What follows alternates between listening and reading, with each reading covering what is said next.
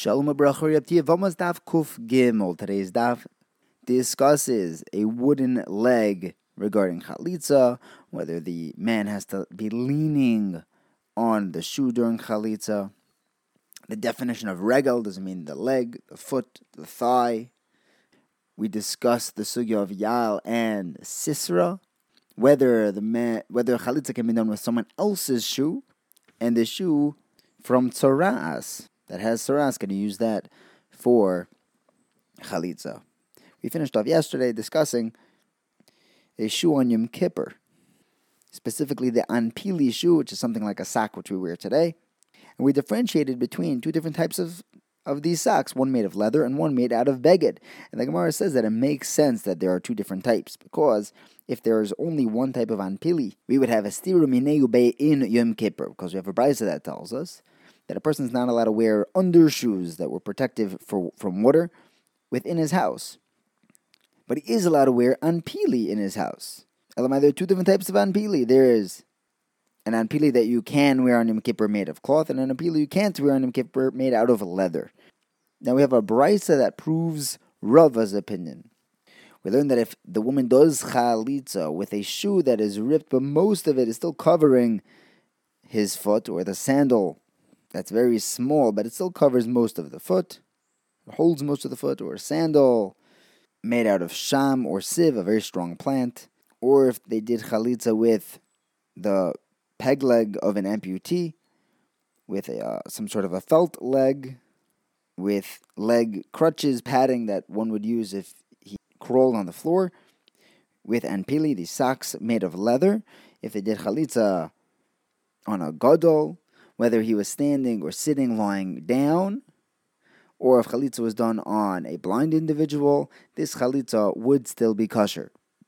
However, if they did chalitza with a shoe that was ripped so much that it did not cover most of the top of his foot, with a sandal that is torn to the point where it does not hold most of his foot, with the cushions used for the hands of someone who would crawl, with anpili, the socks made out of cloth instead of ar, or chalitza with a cotton, that chalitza is pasul. Who holds that you could do chalitza on a wooden leg of an amputee? This is Shitas Reb Meir. We have learned in a Mishnah that Reb Meir holds that an amputee is allowed to go out on Shabbos with his wooden leg, while Rabbi Ashi holds that it's usher.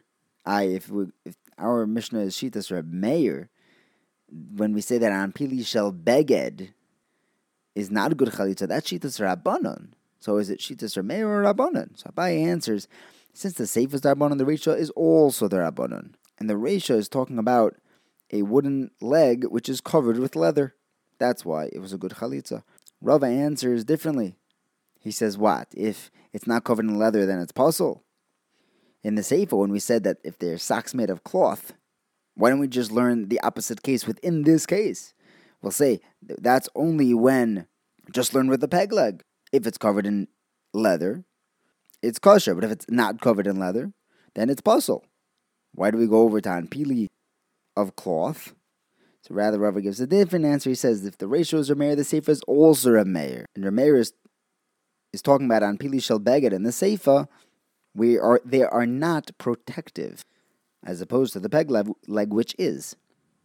Next, Amemar tells us that the individual who is doing the chalitza, he has to press his foot down into the ground. And Rav Ashi tells Amemar, we have a brisa that says that he could be standing, sitting, or lying down. And he says, he could be in any position he wants, but his foot has to be pushed into the ground. It can't just be that the shoe falls off. It has to be removed, taken off. Amemar also says, if someone's foot is so deformed that he walks on the arch, the top of his foot, he can't do chalitza. Rav Ashi tells Amemar, we have a brisa that tells us that the smuchos of a cripple who would wear padding on his feet, those foot paddings to crawl on, are a kasher chalitza that can be used for chalitza. Isn't that talking about where the chalitza is being done on him and he's not pushing his foot into the ground? Rather, the top of his foot is what he walks on, and you said that's not good. So Amemar answers, no, that's talking about using that type of a shoe, but not on that individual. That individual can't do chalitza. He can give it to someone else to do chalitza with. And Rav Ashi says, according to Shitas Reb Meir, Bar Uba can't do chalitza, and Bar Kipov can't do chalitza. These are two people who caused them tremendous tsar and became crippled because of the torment that they put him through. Now, he said that chalitza can be done from the knee down. But above the knee, you can't do chalitza. That's not the regel. We said, we have a pasuk that says, Sholosh regolim tochogli ba'ashono. That sounds like it has to be the foot, not the leg. The Gemara says here is different because it says me'al ragla, from on his leg. If that's true, then you should be able to do chalitza on his thigh, above the knee. No, you could do above the foot, but not above the foot, not above the leg to the thigh. It has to be below the knee. Rav Papa says, you see from here that the ankle is actually part of the foot, because if it was a border between the leg and the foot, then you'd have a foot, and then above that the ankle, and then above that the leg, and we don't have the part above the foot permitted by chalitza. It has to be only the part right above the foot, and therefore you see the ankle is not its own chefza. Rav Ashi tells us it could be that the ankle really is mafsik between the leg and the foot, but it's included in the foot because it's with there. It's in the same vicinity. So now the Gemara challenges that maybe regel means a thigh. Rav Kahana asks, we have a pasuk, Uvishal yosa yoitz mi ben ragleho, that the woman was giving birth between her ragleho. That's not the feet, that's referring to the thighs. So Abayi says that when a woman gives birth, she crouches and puts her heels by her thighs. That's how she gives birth. But regel still refers to the legs. So we bring another raya. The pasuk says, Le'osa raglov, Velo'osa sfamoi. That Mephibosheth didn't shave his mustache or his pubic hairs. And over here, raglov is referring to the thighs, not the legs. The Gemara answers that was just a lishna ma'aliyah, but raglov literally refers to below the knees. We learned by Yove Shaul lahaseich es raglov, when Shaul went to use the bathroom. That's the area by the thighs, not under the knees. Again, that was a lishna ma'aliyah, refined way of speaking, but literally, a regel is below the knees. The Gemara says we have a pasuk of ach meisich es raglov v'cheder ha'makira, referring to Eglon Melech Moav, but that was also lishna ma'aliyah. And when it says Ben ragla, it's also lishna ma'aliyah. When Sisera was Boyal, Yael, and once we have this topic brought up, Rabbi Yochanan tells us that rasha, Sisera, was Boyal Yael 7 times that day, because the pasuk says the Lashon has 7 Lashonis. Ben ragla, Korah nofal shochav ben ragla, Korah nofal ba'asher, Korah shom nofal shodoid. The Gemara says she was doing an Avera, what she's benefiting from an Avera. Rabbi Yochanan says that any favor that a rasha does is ra, is evil when it comes to the tzaddik. We have a raya from Yaakov and Lavan. Hashem told Lavan, don't you talk to Yaakov mitoiv ad ra. Now, of course, he shouldn't talk ra to Yaakov, but why shouldn't he talk toiv to Yaakov? Shema mina, that even the good things that Lavan would have said as a rasha would be bad for tzaddikim like Yaakov. The Gemara says, okay, over there it makes sense, because Lavan would have said, he would have mentioned his Avodah Zarah, which in fact he did. But what evil did Sisera give Yael? And the Gemara answers that he imparted in her a zuhamo, like Rabbi Yochanan explains. The Nachash gave Chava this zuhamo, this spiritual poison, and when Klal Yisrael stood at Har Sinai, Poska zuhamoson, we lost that spiritual impurity. But the Goyim who were not at Har Sinai, they still have that zuhamah, and that is what was imparted. That's what Sisera gave to Yael. Now the Gemara discusses using someone else's shoe for chalitza. We bring down the pasuk of no aloi, which sounds like it has to be his shoe.